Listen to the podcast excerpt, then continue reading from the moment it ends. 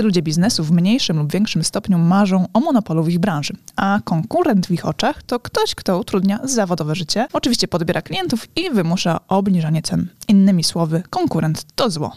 Dlatego w dzisiejszym odcinku przedstawimy Wam sześć powodów, dla których Wasza marka potrzebuje konkurencji, dzięki czemu będzie Wam lepiej po prostu w kontekście tych problemów, które się jawią, kiedy myślimy o naszej konkurencji. To Mariusz Łodyga i Karolina Łodyga, a to Wasz ulubiony wyższy poziom marketingu. Bądźcie z nami.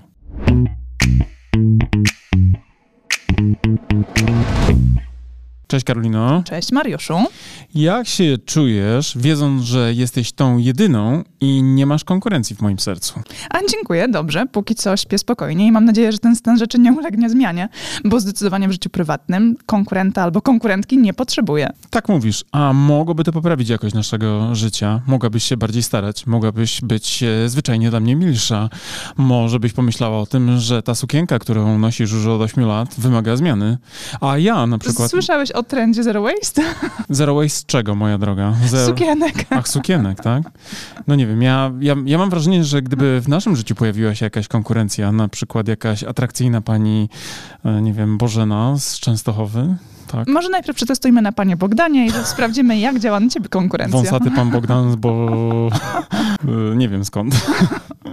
nie wiem skąd. No dobra, może faktycznie w naszym życiu niech tych konkurentów i konkurentek będzie jak najmniej. To pole zostawmy nam na duopol w naszych emocjach, tak? Zmonopolizowaliśmy sobie tą działkę. Natomiast e, w kontekście tego, co mówiłaś, obaw, tak, ludzi biznesu w stosunku do konkurentów, oczywiście jestem w stanie zrozumieć ten sposób myślenia, bo to oczywiście dość, dość proste, to jest dość intuicyjnie, tak, wynikające z w ogóle tego, jak jesteśmy skonstruowani. Psycholodzy wręcz powiedzieliby, że taka reakcja, tak, taka nerwowa, tak, trochę na pograniczu złości i agresji, a może czasami nawet ucieczki, wynika z naszych atawistycznych sposobów reakcji właśnie na zagrożenie. Ten mózg gadzi prawdopodobnie w nas jeszcze całkiem nieźle e, sobie e, poczynia, tak, decyduje o wielu rzeczach, z których pewnie nie jesteśmy do końca dumni, kiedy właśnie pojawia się jakieś dla nas niebezpieczeństwo, tak, czyli generalnie atawistycznie reagujemy na przykład ucieczką lub walką, albo czasami takim miksem trochę wszystkiego, tak? Złość mieszana z agresją, a próbą nawet czasami zaprzeczenia, że w ogóle coś występuje. Tak, no właśnie, a w praktyce biznesowej, jeśli czegoś nie potrafimy pokonać, czy też wyprzedzić i w wyniku tych problemów zarabiamy mniej, e, to automatycznie też w naszej głowie pojawia się oczywiście winowajca, którego albo się boimy, albo go oskarżamy o nasze niepowodzenia, czyli ten nasz konkurent, a bywa, że właśnie robimy jedno i drugie. Ale też może zróbmy takie małe ćwiczenie. E, co by się stało, gdybyśmy spojrzeli na konkurentów pozytywnie? W ogóle da się? E, wiesz co, na pewno da się, o czym też będziemy mówili w tym podcaście, bo mamy dla was aż sześć powodów, które mogą sprawić, że spojrzycie na waszych konkurentów e, pozytywnie. Ja przyznam się, że kiedyś e, nie przepadałem za naszymi konkurentami. Denerwowali mnie tak samo jak pewnie konkurenci naszych słuchaczy, czyli was e, w tej chwili, prawda? Uważałem, że zamiast na przykład iść do diabła, oni zabierali nam nasze biznesowe frukta, na przykład odbierając czasami jakieś kontrakty, o które próbowaliśmy walczyć, tak? Zestawiając nas na przykład z kimś i wybierając e, czyjąś ofertę, e, która wydawała się temu potencjalnemu klientowi bardziej atrakcyjna. Niestety ta złość w żaden sposób mi oczywiście nie pomagała pokonać tych konkurentów. Co więcej, odnosiłem wrażenie, że ona, ta złość oczywiście, szkodziła bardziej mnie niż im, prawda? Im bardziej byłem zły, tym ja byłem bardziej zły, a nie oni byli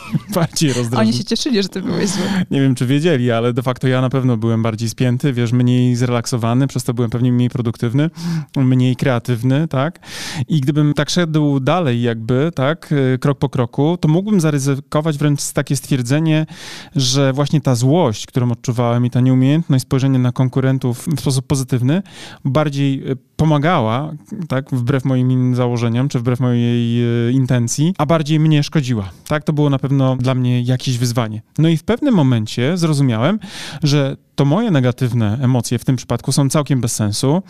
I to był dla mnie przełom, tak? dzięki któremu konkurenci, uwaga, stali się w dużym stopniu dźwigiem do rozwoju i czasami nawet, uwaga, co może być jeszcze bardziej trudne do wyobrażenia, partnerami w realizowanych projektach. Tak, i to jest w ogóle świetne podejście, przekuć słabą stronę w silną. Nie każdemu się to udaje. No i nie zawsze jest to też proste, a wszystko zależy też oczywiście od rodzaju naszej konkurencji. No i tutaj się pojawia pytanie, jakie mogą być rodzaje konkurentów?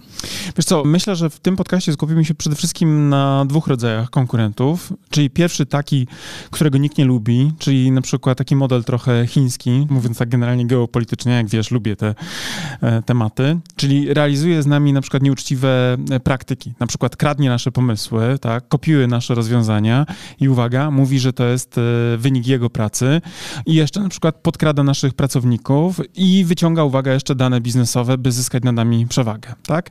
E, swoją drogą Steve Jobs zwykł mawiać, że dobrzy artyści kopiują, a prawdziwi artyści kradną. Ewidentnie nikt nie chce jednak być e, przedmiotem tychże obu jobsowskich zjawisk. Myślę, że nie jeden człowiek biznesu uważa taki mindset za kwintesencję złego konkurenta. Sam zresztą Steve Jobs wiedział z pewnością, co mówi, bo wielokrotnie był posądzany o czerpanie z cudzej inwencji. Na przykład projekt komputerowej myszki został przez niego ewidentnie zaczerpnięty, to moglibyśmy wziąć go w cudzysłów od Xeroxa, prawda? Drugi rodzaj konkurenta to ten, którego ja nazywam pozytywnym konkurentem.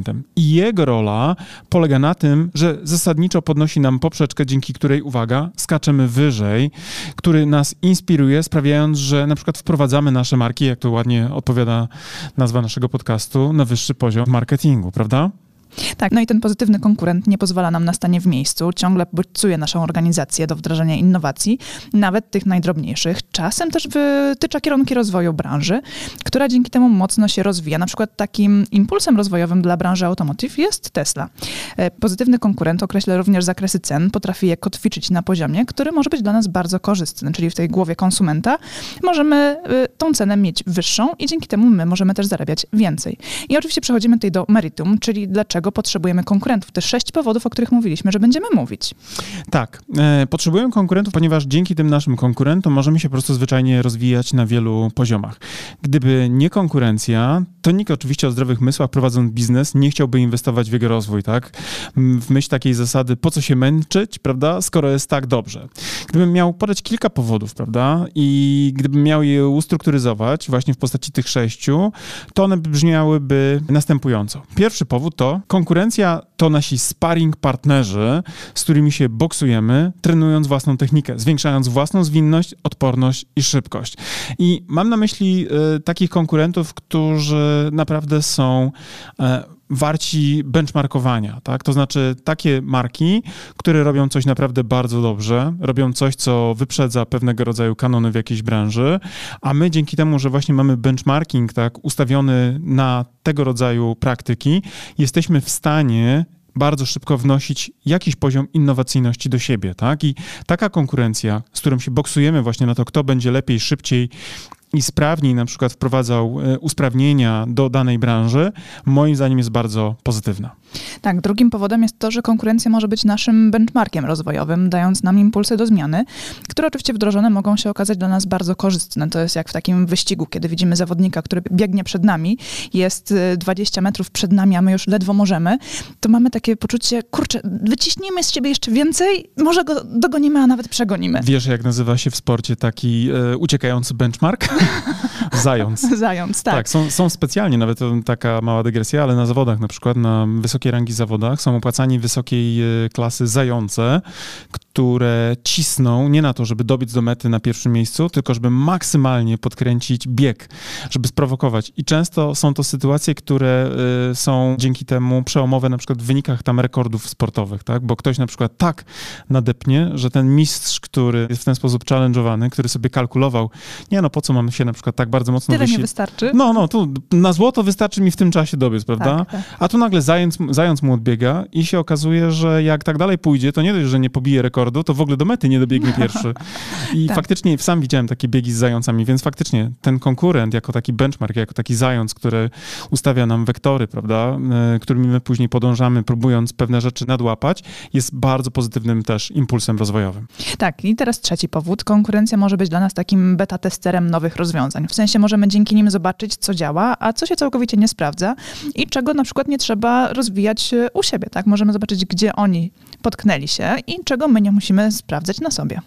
Tak, i teraz y, wyjaśnimy, o co nam chodzi. E, pierwsze prawo marketingu mówi o tym, że lepiej być pierwszym na rynku niż lepszym, tak? Ponieważ ten pierwszy ma szansę y, dzięki temu na przykład, że wejdzie z jakąś super innowacją, na przykład zgarnąć y, największy udział w danym bardzo bogatym rynku. Ale to prawo ma też wielu krytyków, chociażby dlatego, że wiele historii biznesu pokazuje, jak często ci, którzy są pierwsi, płacą frycowe właśnie z tytułu eksploracji jakiejś niszy, której nikt wcześniej na przykład nie zbadał, nie zmapował różnych ryzyk.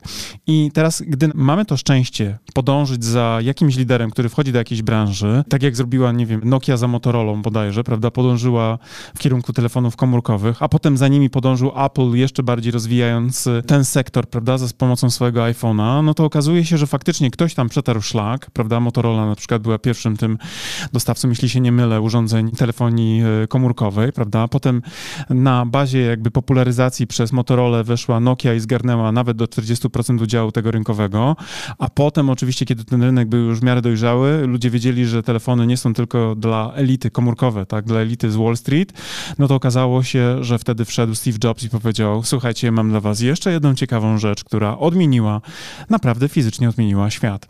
Więc ta konkurencja, która jest dla nas testerem, ona pozwala zobaczyć na poziomie nawet takiego bardzo praktycznego podejścia, co działa, co nie działa, tak? I teraz na przykład, nie wiem, wczoraj byłem na wywiadzie dla jednej z uczelni wyższych, rozmawiałem z kołem naukowym i pytano się mnie, e, dlaczego prowadzimy podcast, prawda? I co sprawiło, że prowadziliśmy podcast.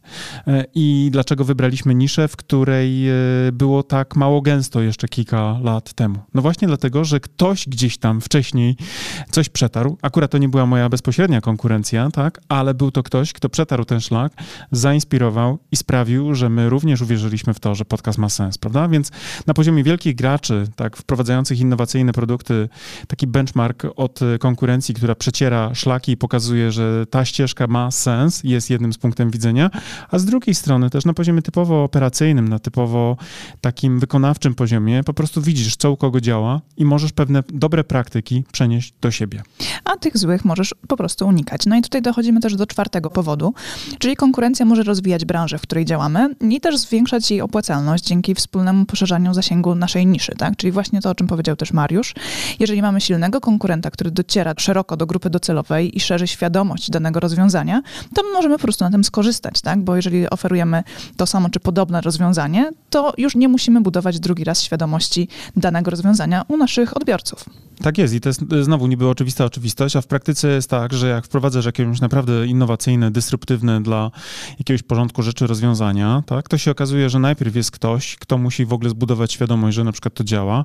Zwróćcie uwagę. Najpierw Steve Jobs, że są telefony bez e, klawiatury dotykowej, takiej zwykłej z, z klawiszami. Że to ma sens, tak. tak. A potem wchodzą kolejni, którzy już e, tworzą telefony właśnie bez e, fizycznej klawiatury i nikt nikomu nie musi tłumaczyć, jak to działa. Tak jest, jest to oczywiste. A z drugiej strony na przykład jakbyśmy spojrzeli na pierwszą bańkę internetową, no to przede wszystkim na pierwszej bańce internetowej na początku 2000 lat przede wszystkim zarobili ci, którzy byli właśnie takimi propagatorami przyszłości handlu, tak? To przecież te pierwsze właśnie datcomy, które tak spektakularnie zebrały cash z rynku, a potem tak pięknie poplajtowały w jakiejś tam części, sprawiły, że umożliwiła się w ogóle rewolucja e, technologiczna, prawda? Która sprawiła, że dzisiaj właściwie więcej czasu spędzamy w internecie niż w realu, przynajmniej świadomie, prawda? No bo wiadomo, że ludzie często lunatykują na, na wiesz, tej przestrzeni takiej typowo offline'owej, a świadomie tak naprawdę funkcjonują w online. I teraz właśnie ci, którzy y, położyli podwaliny pod tą rewolucję technologiczną, tak, to byli ci, którzy właśnie uświadomili, hej, słuchajcie, jest w ogóle coś takiego jak internet, którym można handlować i można na przykład rozwijać swoje biznesy. Tak jak na przykład, nie wiem, historia Amazona, który pokazał, jak można sprzedawać książki, a potem klony Amazona na świecie, tak, które również robią dokładnie to samo, tylko w mniejszej skali, w różnych tam szerokościach geograficznych. Tak, i dochodzimy do punktu piątego, powodu piątego. Silna konkurencja sprawia, że nieustannie też trzeba myśleć o przyszłości i dzięki temu też możemy rozwijać, a w zasadzie powinniśmy rozwijać nowe pomysły i nowe strategie, dzięki którym możemy mieć nadzieję i też środki oczywiście na utrzymanie się w biznesowej grze. No tak, bo zobaczmy sobie, nie? Dzisiaj mamy powiedzmy jakąś tam pozycję, tak? No my, my jako my, jako Karolina i Mariusz, to jest, jest oczywista kwestia. Jesteśmy a... tym Jobsem, który przetarł szlaki. Widzimy, że teraz wchodzą e, inni konkurenci z telefonami bez klawiszy. Tak, e, tak. No i, i musimy wymyślać kolejne rzeczy, żeby I my dzisiaj mówimy, słuchajcie, nagrywajcie podcasty, róbcie to, tu jest nasza metoda, tak, strategiczna, proszę bardzo, puszujcie, tak, bo to jest sprawdzone, przetestowane, tak to działa i można osiągać te rezultaty. I momentalnie gdzieś tam ktoś tam sobie myśli, kurczę, no to jest stosunkowo proste, skoro im wyszło, to my też możemy. I teraz gdybyśmy my osiedli na laurach, nie mieli pomysłów na to, gdzie będziemy na przykład za 3-5 lat, no to oczywiście, że to dla nas jest takie egzystencjalne ryzyko. I teraz znowu świadomość tego właśnie, że gdzieś tam w cieniu, prawda, siedzi jakiś kolejny nasz potencjalny konkurent, którego być może rozwój branży inspiruje do wprowadzenia czegoś nowego, tak, w nowy sposób podanego, sprawi, że my również będziemy siłą rzeczy poddani takiej, e, nazwijmy to mikrostymulacji, e, prawda, która pociągnie nas być może również wyżej. Tak, i też oczywiście dochodzimy do powodu szóstego, dla, dla którego wasza marka potrzebuje konkurencji. I to jest bardzo ciekawy powód, ponieważ z konkurencją można współpracować. Może to jest kontrowersyjne, ale tak można, tworząc zupełnie nowe produkty czy też usługi, które by nie powstały, gdyby nie połączone siły i zdolności. I to jest niesamowite, bo oczywiście takich kolabów, gdzie różne marki ze sobą współpracują, na przykład korzystają z różnych platform, tak, czyli na przykład branży automotive jest jakaś platforma, tak, silnik, y, zawieszenie i tak dalej, i tak dalej, które sprawiają, że te pojazdy mają pewne normy i pewne rzeczy się dzieją na poziomie mechaniki. Nagle okazują się, że są y, w przestrzeni konsumenckiej y, konkurującymi ze sobą podmiotami, tak, i wiele jest takich sytuacji. Na przykład wspomniany wcześniej Apple de facto korzystał z tych samych podzespołów, które które były w innych e, telefonach praktycznie rzecz biorąc, prawda? Bo z tego co wiem, to i LG miało te same bodajże e, podzespoły, Samsung też bodajże produkował też do Apple'a pewne części i tak dalej, i tak dalej, nie? Więc współpraca z konkurentami wcale nie jest rzadkim zupełnie zjawiskiem. Co więcej, dzięki temu, że gdzieś tam marki ze sobą współpracują, tworzą pewnego rodzaju nawet oligopole, prawda? Co jest może ciemną stroną tego dogadanego układu między konkurentami i między innymi nawet ostatnio gdzieś tam czytałem, że Apple, znaczy nie Apple, tylko Google z Facebookiem się dogadywał pod kątem mm, sposobu y, realizowania działań reklamowych, prawda, w kontekście różnych praktyk, które miały sprawić, że te właśnie dwa systemy były dla siebie bardziej synergiczne, a mniej konkurencyjne, tak mówiąc delikatnie, prawda? Ja osobiście na przykład bardzo często współpracuję, czy w ogóle my jako marka bardzo często współpracujemy w ogóle z innymi agencjami reklamowymi. To dla was tu w podcaście pewnie nie jest żadne odkrycie, ale teraz pewnie zrozumiecie dlaczego. Ponieważ dzięki temu, że współpracujemy nomen omen z podmiotami, które są z tej samej domeny, prawda, czyli gdzieś tam w jakimś stopniu obsługują marketingowo klientów, korzystamy. Korzystamy z czego? Korzystamy z ich wiedzy, z ich know-how, e, korzystamy z tego, że dzięki temu, że oni z nami współpracują, mamy poszerzone zdolności. Plus na przykład, e, uwaga, to jest też niesamowite, kiedy ta współpraca przebiega prawidłowo, to te agencje reklamowe, z którymi my współpracujemy, polecają nas również dalej swoim klientom.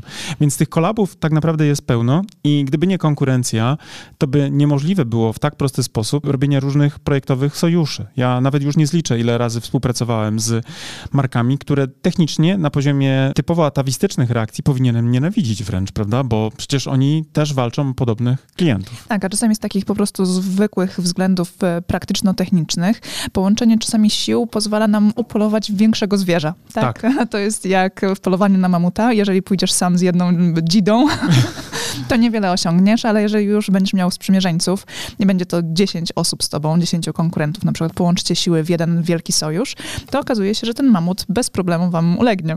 Tak, i teraz na przykład można e, rozumieć to w ten sposób, że na przykład konkurencja zjednoczona w ramach jakiegoś przetargu wygrywa jakiś kawałek właśnie e, kontraktu, ponieważ dogadała się gdzieś tam i potrafią na przykład połączyć portfolio i RTBisy, tak, czyli na przykład listy referencyjne, tak, dzięki czemu na przykład w ramach postępowania przetargowego są w stanie wykazać doświadczenie, bo tak to się robi, tak, i wielokrotnie w tego typu sytuacjach również braliśmy udział z korzyścią dla partnera, który nas zaprosił do takiego kolabu, no i jak i oczywiście też dla nas, więc z konkurencją absolutnie można współpracować, tak, i tworzyć zupełnie nowe produkty czy usługi, albo też prozaicznie wygrywać jakieś przetargi lub też jakiekolwiek inne rzeczy, które mogą dzięki temu połączeniu tych sił po prostu zwyczajnie zaowocować. No dobrze, okej, okay, to już generalnie wiemy, że konkurencji raczej nie powinniśmy się bać, ale czy jest coś, czego powinniśmy się bać bardziej od konkurencji? Wiesz co, pewnie się zdziwisz, ale uważam, że konkurencji w tym kontekście, o którym tu mówimy, nie należy e, się bać wcale. Nie uważam oczywiście jednak, że należy ją, uwaga, lekceważyć. Uważam wręcz, że trzeba regularnie monitorować jej działania, ponieważ jeśli prześpimy kluczowe zmiany, to może się okazać, że stracimy szansę na przetrwanie w biznesie. Bać jednak, tutaj uwaga, kładę emfazę, zdecydowanie należy się własnej indolencji biznesowej, własnego zabetonowania, zamknięcia w takiej określonej bańce, która sprawia, że niemożliwym staje się elastyczne i, uwaga, zwinne reagowanie na zmieniające się otoczenie rynkowe. Innymi słowy, to nie konkurenci zagrażają naszym biznesom najbardziej. Najbardziej takim zagrażającym czynnikiem ryzyka są wewnętrzne uwarunkowania, które mogą sprawić, że organizacja zamiast się rozwijać i iść naprzód, stoi przyparta do ściany i stopniowo traci siły z uwagi na jakieś status quo, które wewnątrz organizacji walczy o zachowanie właśnie tego układu. Firma, która traci siły witalne w ten sposób i przestaje rewitalizować swoje kluczowe zasoby, upadnie właśnie pod wpływem tych słabości wewnętrznych, a nie zewnętrznej presji konkurencyjnej lub na przykład rynkowej dekoniunktury. I teraz jeszcze na koniec, tylko nie zrozumie źle oczywiście, uwarunkowania zewnętrzne są oczywiście ważne, ale to raczej czynnik wtórny. Znacznie ważniejsze jest to, jak dany biznes reaguje na koniunkturę, niż jaka ona jest, o czym też mówiliśmy w jednym z podcastów e, w kontekście chociażby tego, jak należy reagować na kryzys i tak dalej. Jak to się mówi, słabej baletnicy przeszkadza rąbek u spódnicy. to Zatem... mnie. W tańcu. W tak, tańcu. W tańcu, tak. W innych oczywiście rzeczach nic ci nie przeszkadza. E, zatem nawet... No, no nie, nie, nie. Tu, tu, wiemy, że to była szydera, tak? Wszystkich słuchaczy od razu uspokoję. Mam swoje wady, mam dokładnie policzone. Ich są dwie i zostawię je dla tak, siebie. Tak, pierwszą nie zwracam uwagi na pozostałe wady. To jest pierwsza i najważniejsza. Ale wracając, tak? Zatem nawet ta najlepsza koniunktura może się po prostu nam nie wystarczyć, gdy u steru stoją ludzie z niewłaściwymi, czy też nieaktualnymi mapami mentalnymi i z wysoką, oczywiście rozwiniętą zdolnością do chowania głowy w piasek. To strusie, tak? Przywódcze. Tak. Ja też e, ostatnio wrzuciłem takie wybrane fragmenty e, z, ze swoich artykułów, takie trochę cytaty sobie robię, no właśnie na bazie własnych treści, prawda? I napisałem w jednych z tych cytatów, że ryba psuje się od głowy, a marka od słabego lidera. I absolutnie uważam, że jeżeli gdzieś ktoś ma w organizacji jakiś taki mindset właśnie nienawidzę konkurencji, to prawdopodobnie dlatego, że po prostu zwyczajnie ktoś, kto kieruje tą organizacją, jest słabym liderem, tak? Nie potrafi właśnie tych wyzwań przekuć na impulsy rozwojowe. Tak zupełnie serio.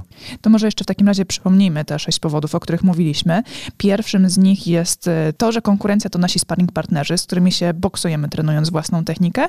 No i dzięki temu też zwiększamy własną zwinność, odporność i szybkość. Drugim powodem, dla którego powinniśmy cenić konkurentów jest to, że konkurenci mogą być naszym benchmarkiem rozwojowym, dając nam impulsy do zmiany, które wdrożone, uwaga, mogą się dla nas okazać bardzo, bardzo korzystne. I powód trzeci, pamiętajmy, że konkurencja może być dla nas beta testerem nowych rozwiązań i możemy dzięki nim zobaczyć to, co działa, co się całkowicie nie sprawdza i czego nie powinniśmy i nie musimy wdrażać u siebie.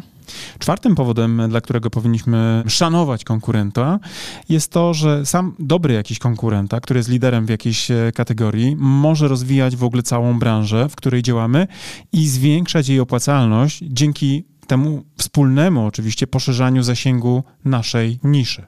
Tak, piąty powód to silna konkurencja sprawia to, że my nieustannie musimy myśleć o przyszłości, a dzięki temu pojawiają się też nowe pomysły i nowe strategie, dzięki którym można mieć nadzieję na i środki pozwalające na utrzymanie się w biznesowej grze.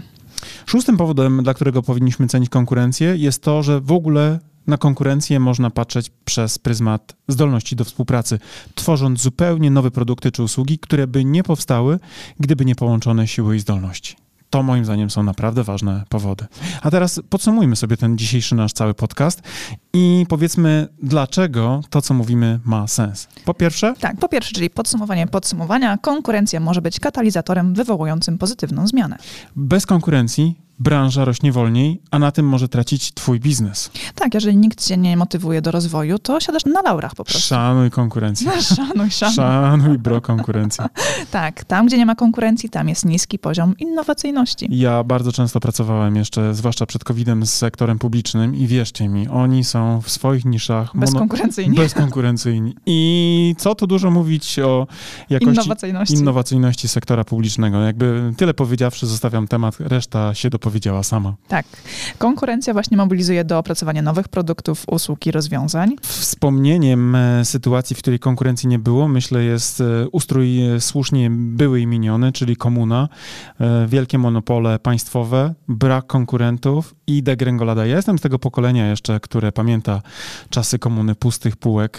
Ty, Karol, jesteś za młoda, ale ja wystawałem w sobotę. Teraz jest sobota, nagrywamy ten podcast i gdy byłem dzieckiem, takim powiedzmy dziesięcioletnim, jak dobrze pamiętam, to sobotę rano spędzało się w kolejce do supermarketu po kawę, po cukier. A ja się zastanawiałam, co robili ludzie, kiedy nie było Netflixa. Teraz już to wiem. Właśnie to, to właśnie ten poziom rozrywki był mniej więcej, tak? Serio, naprawdę. Brak konkurencji to jest naprawdę straszliwa kwestia, więc szanuj konkurencję. Jeszcze raz, hashtag szanuj konkurencję. tak, tak, tak, tak. Konkurencji się nie ignoruje, lecz monitoruje i wykorzystuje pozostawione przez nią luki. Nie bądź jak ten struś, tak? Nie chowaj głowy w piasek. Patrz, co robi twój rywal rynkowy i mapuj te rozwiązania, które mu działają. Identyfikuj jego słabości i czasami rób zupełnie inaczej, ale absolutnie nie ignoruj. Tak, i musisz też pamiętać o tym na koniec, że kopiując bezmyślnie działania konkurencji, stajesz się co najwyżej jej klonem. I mam takich klientów, którzy na pytanie, dlaczego tak robią, mówią, a, bo tak w branży tak jest. Ja mówię, a dlaczego tak w branży jest? Y i tu nie wiedzą dlaczego, tak? I wiele takich case'ów na ja też marketing, oczywiście jest pełno. Ja też marketing, to jest taka dziedzina marketingu, która polega na tym, że właśnie ja widzę, co się dzieje u konkurenta. I, i ja też tak chcę. I ja też tak chcę. Dlaczego? Nie wiem, bo tak jest w branży, tak? I często jest tak, że to gdyby to jeszcze było takie właśnie pozytywne benchmarkowanie, nie mam z tym problemu, ale bardzo często ten ja też marketing jest de facto pewnego rodzaju powielaniem jakiegoś shitu branżowego, który niestety e, całe kategorie czasami ściąga w dół. Tak, i może z tym przekazem zostawimy was na koniec do przemyślenia. Hashtag szanuj, szanuj konkurencję, nie? Tak, szanuj konkurencję nie, i unikaj ja też marketingu. Nie bądź tym ustrojem słusznym, byłym, minionym, prawda? Gdzie e, cieszono się, że jest papier toaletowy na półce i ocet.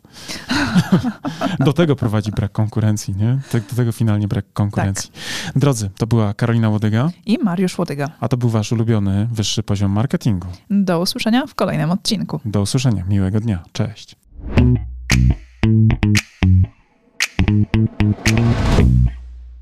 No dobra, to na tyle w dzisiejszym odcinku wyższego poziomu marketingu. A teraz pozwólcie, drodzy słuchacze, że powiemy Wam, dlaczego warto pójść na następny poziom, czyli skorzystać z naszego kursu ABC Strategii Marki. Tak, bo jak wiecie, to po pierwsze macie już do niego kod rabatowy 15%, a po drugie ten kurs i wiedza z niego pozwoli Wam wejść na wyższy poziom marketingu z Waszą marką i dzięki niemu opracować strategię dla Waszej marki.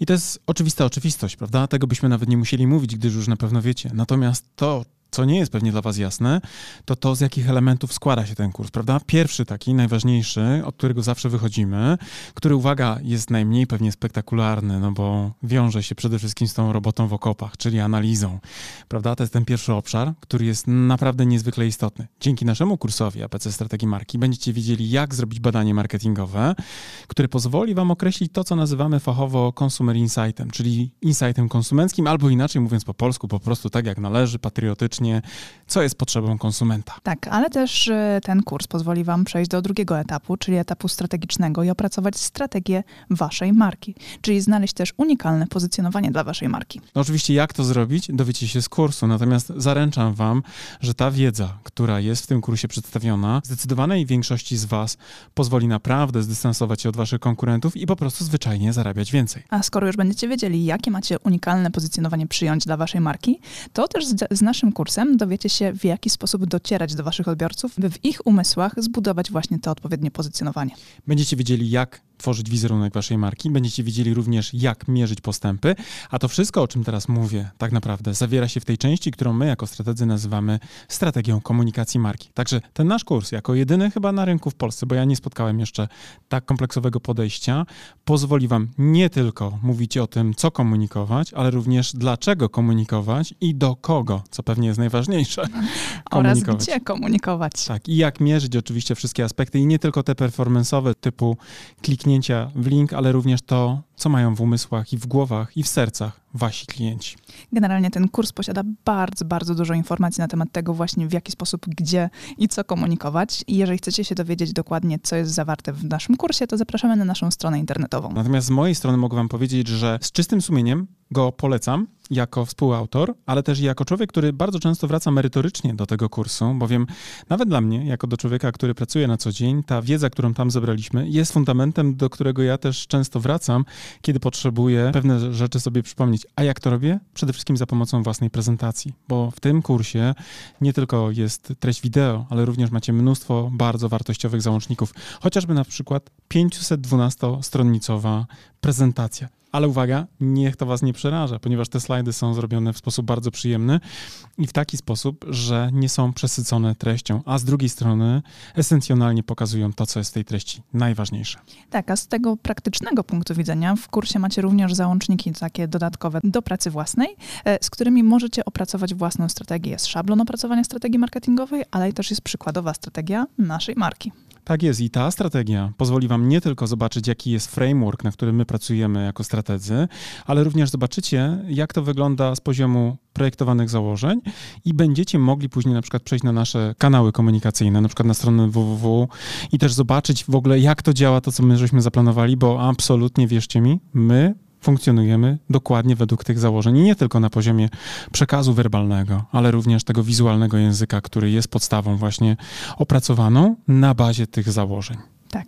Zatem, jeżeli chcecie dołączyć do naszego kursu, zapraszamy na naszą stronę internetową. Jeżeli jeszcze nie jesteście pewni, również zapraszamy na naszą stronę internetową, by dowiedzieć się więcej. Bo być może my was nie przekonujemy jako autorzy, bo pewnie jesteśmy trochę nieobiektywni, ale jeżeli potrzebujecie jakiegoś dodatkowego głosu, to posłuchajcie i też poczytajcie opinii ludzi, którzy wzięli w tym kursie udział, bo myślę, że oni są faktycznie najważniejsi jako prawdziwi z krwi i kości uczestnicy. A z mojej strony też powiem, że ten kurs jako narzędzie takie merytoryczne, merytoryczne naprawdę pozwoli Wam wprowadzić Wasze marki na wyższe poziomy marketingu. To Wam gwarantuję już teraz. Trzymamy za Was kciuki. Do zobaczenia. Cześć. Do zobaczenia w kursie. Cześć.